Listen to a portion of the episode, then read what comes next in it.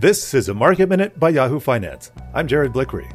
Stocks are holding most of the day's gains as the indices hover around record highs. The Nasdaq is leading up 9 tenths of a percent, the Dow is up 70 points. Mega cap stocks are leading higher, with communication services, consumer discretionary, and tech the sector leaders.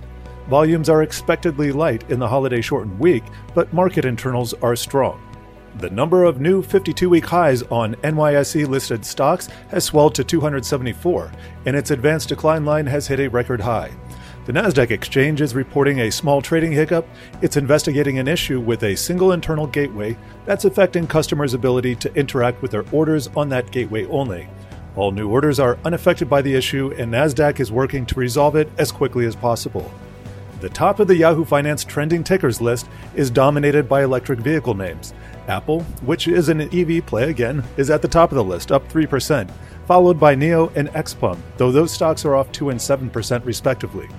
Tesla is up 1% and has climbed within 4% of its record high, notched as it joined the S&P 500 a week ago Friday. Retailers dominate the top of the Nasdaq 100. Brick and mortar Ross Stores is up 3.5% as it turns positive on the year. E-commerce giant Amazon is up a similar amount. The National Retail Federation expects a 5.2% jump for 2020 holiday sales, expecting them to top $766 billion. At the bottom of the NASDAQ 100, we find Pinduoduo, Moderna, and Peloton, each off more than 5%, with other lockdown trade issues like Zoom, DocuSign, and Atlassian close behind. For more market news and industry insights, head to yahoofinance.com.